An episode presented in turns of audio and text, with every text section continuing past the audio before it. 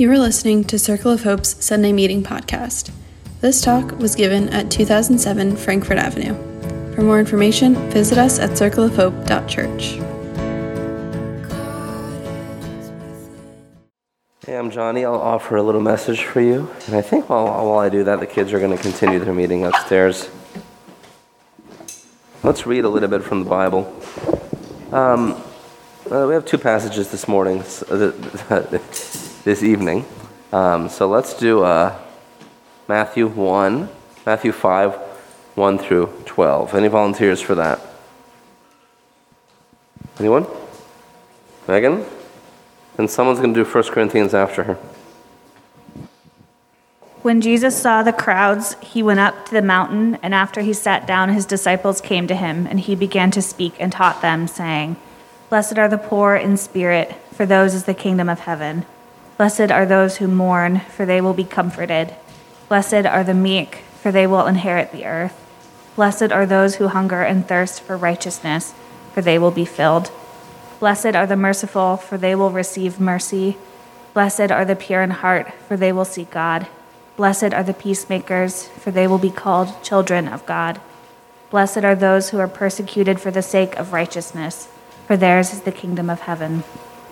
Blessed are you when people revile you and persecute you and utter all kinds of evil against you falsely on my account.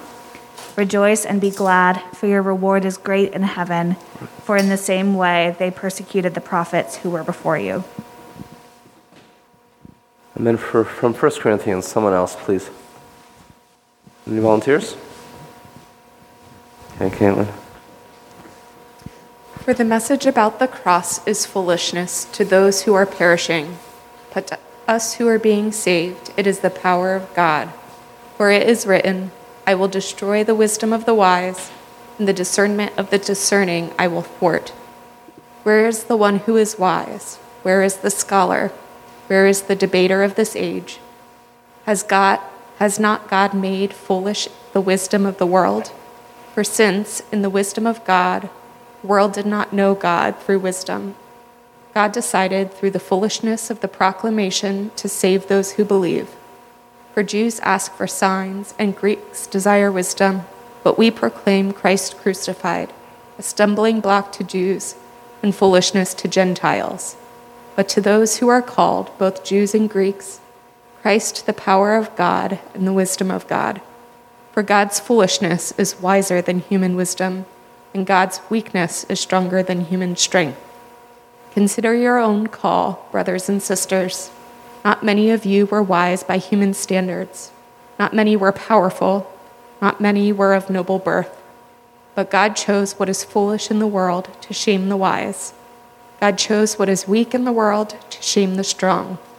God chose what is low and despised in the world, things that are not, to abolish things that are, so that no one might boast in the presence of God. In contrast, God is why you are in Christ Jesus who became for us wisdom from God, and righteousness and sanctification and redemption, in order that, as it is written, let the one who boasts boast in the Lord. Let's pray, shall we? Lord, let the words of my mouth and the meditation of all of our hearts be acceptable to you, O Lord, my rock and my redeemer. So I, I was. Uh, I'm on TikTok now, and there's this Middle Eastern guy who like cooks food, and he uh, reminded me of some of the honorifics that uh, there's terms of endearment and affection that we use in the Middle East to lift up one another. So we give honor when we speak to one another and we praise one another in greetings. So, for example, I might call someone I love Ya which means you expensive one, or but colloqu- I mean, colloquially, it means like you precious, right? Um, so, Yagelia, Yageli, or like a group of people, you say Yagweli, which is like all of you. Um, or you might say Yakarima. You probably met someone named Karim or Karima, right? It means generous, you generous one. And if you meet someone that you want to show special honor to, you say Yamalim, which means you learned one. or Ya Yabesha. And Besha is like a high ranking military officer. You're trying to uplift. You want to give respect, give honor, share pride. It's really powerful when you use these phrases for young children and for people who have otherwise a low status because we're elevating people. And that's baked into the culture I grew up in because Egypt's full of poor people. You know, the bread is subsidized there because no one can afford it, right? That's how it works. And then when you have a guest in your house, it means extra honor, extra attention, extra grace.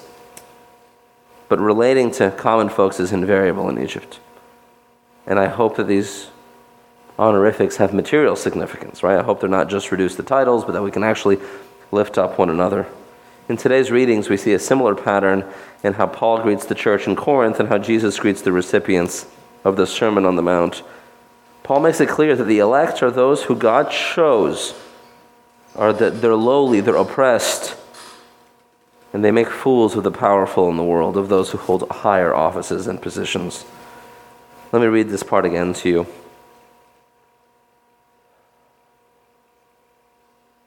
But God chose what is foolish in the world to shame the wise. God chose what is weak in the world to shame the strong. God chose what is low and despised in the world, things that are not, to abolish things that are, so that no one might boast in the presence of God. Paul's making a big point about the presence of God in the world. What liberationists call the preferential option for the poor. God chooses the foolish to shame the wise. God honors the foolish to shame those who have already collected honor. God chooses the weak and shames the strong. God chooses the low and despised, the oppressed and the hated, and chooses them to humble those who have might otherwise have boasted in themselves, in their status, and in the world. In this community in Corinth, is divided in a variety of ways. It's only about 150 people, and it's divided among the different leaders among, among them. So small communities can sometimes be subject to being divided by certain leaders in them, certain loud voices in them. We, we look to them, and, and that can divide communities. Um, and then they're also stratified by the, the weak and the strong. But most of the people in Corinth are, are, are weak. In other words, they're low social status, low education, no special gifts. The strong feel like they have, they're, they're philosophical, they have special gifts, they can, ecstatic gifts, they, they're educated, they are well off. But Paul is saying, to overcome this division you have, elevate the lowly. There's no special gifts, there's no special wisdom, there's no um, special anything. Elevate the lowly and the oppressed. That's the key to our mutual liberation and our unity. Paul is siding with the weak here and moving the strong to submit to this alternative way of seeing the world.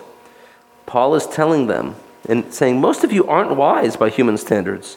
You're not powerful, you're not powerful by birth, but God came to you and chose you. God honored you. God, it's like God came and gave them those Egyptian honorifics that we were familiar with growing up. Ya Ghali, Ya Ma'alima, Ya Karima. God is elevating and lifting them up. And we know the story right from the start, right from the emancipation of the Israelites, God is choosing the lowly. A whole, a whole tradition, a whole faith, a whole movement is made, based on this. God elevates the lowly. And Jesus does the same thing when he starts the Sermon on the Mount. This is the, this is the Sermon on the Mount is the, is the, is the Beatitudes is the beginning of the Sermon on the Mount. He says that people he is preaching to are blessed. Those who are poor in spirit, those who mourn, those who are meek, those lowly ones, they're oppressed. Sometimes we think of this language as spiritual and not material, but make no mistake, it's both. Jesus makes no distinguish between, our, between what is happening within our spirits and what's happening outside of us. What's inside reflects the outside, what's outside reflects the inside. Elemental to the message is that there can be no separation between the outside or the inside. And, and he warns us that things like anger, are like murder. And he says conditions of the heart are as bad as, as, the, as the worst material outcomes. They're connected. Our actions matter. They're a reflection of our hearts. And if you turn to Luke, I think Hannah was saying this a few weeks ago.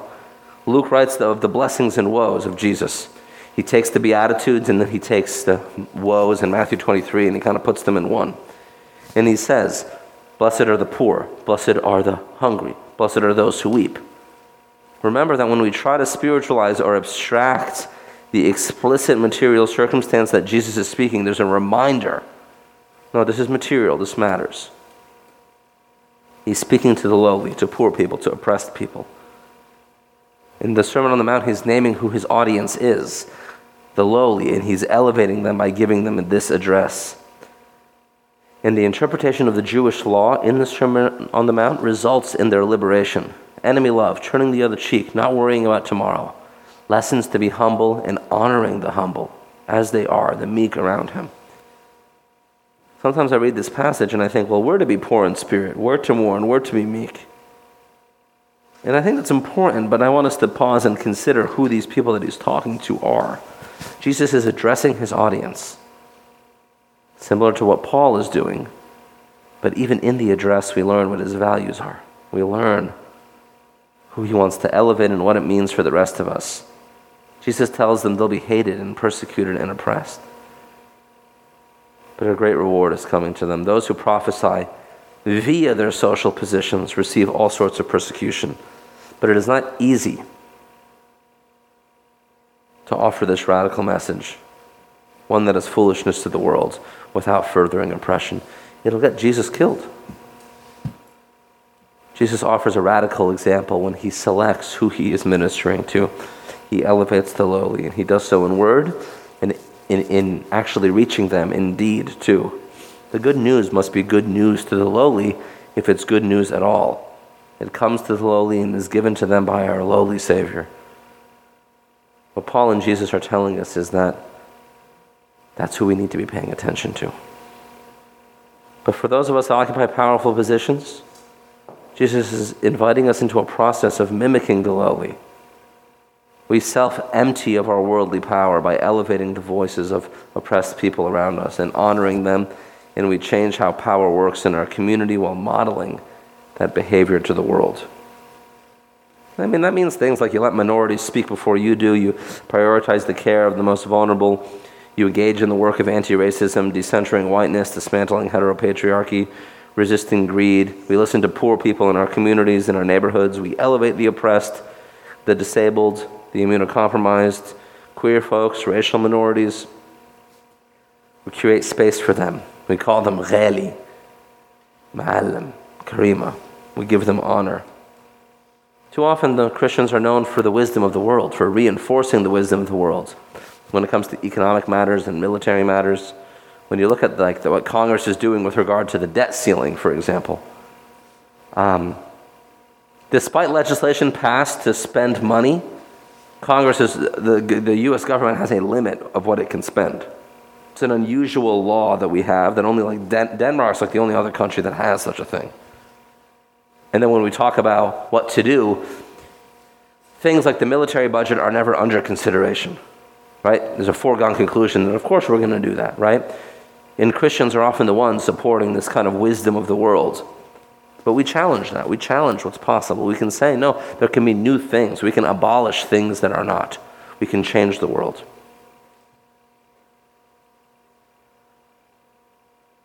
Our imaginations are often constrained but God is calling us to a whole other way of doing it.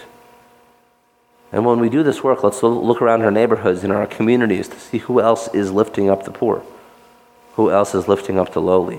Sometimes they won't name Jesus as Lord because of the sordid job Christians have done, but look for them and partner with them. Be in the body. May God give us the eyes to see who else is doing this work. For those who are not lowly, like me, I mean, I'm brown and queer, that's like one thing, but then I'm also male, educated, able bodied, have a lot of power in me. So I come elevated when it comes to the wisdom of the world. So the challenge for us is to divest and to let go and to self empty and to repent of the systems of oppression that we participate in and move so that Jesus can move. Paul opens up this passage by telling the strong in Corinth to stop relying on the wisdom of the world and he leads them to let go of their worldly power, which is causing dissension in their community. And when we let go of worldly power, our burdens are lightened, our yokes are easier. Entering the kingdom of heaven becomes an opportunity to be filled. That's the invitation for the strong. an invitation for those who get to hear the Sermon on the Mount but occupy a different category. You can be new, you can be different, you can change, you can let go, you can be filled up.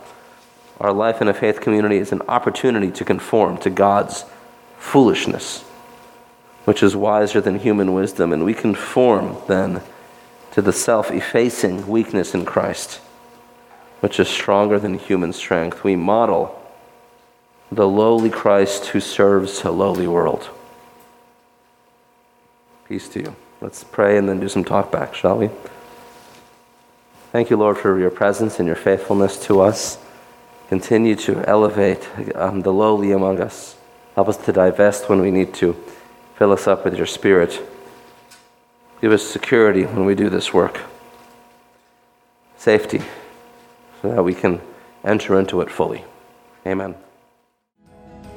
Thanks for listening to Circle of Hope's Sunday Meeting podcast. If you want to talk about it or get connected, visit circleofhope.church. You can also find us on Instagram or Facebook at Circle of Hope Net.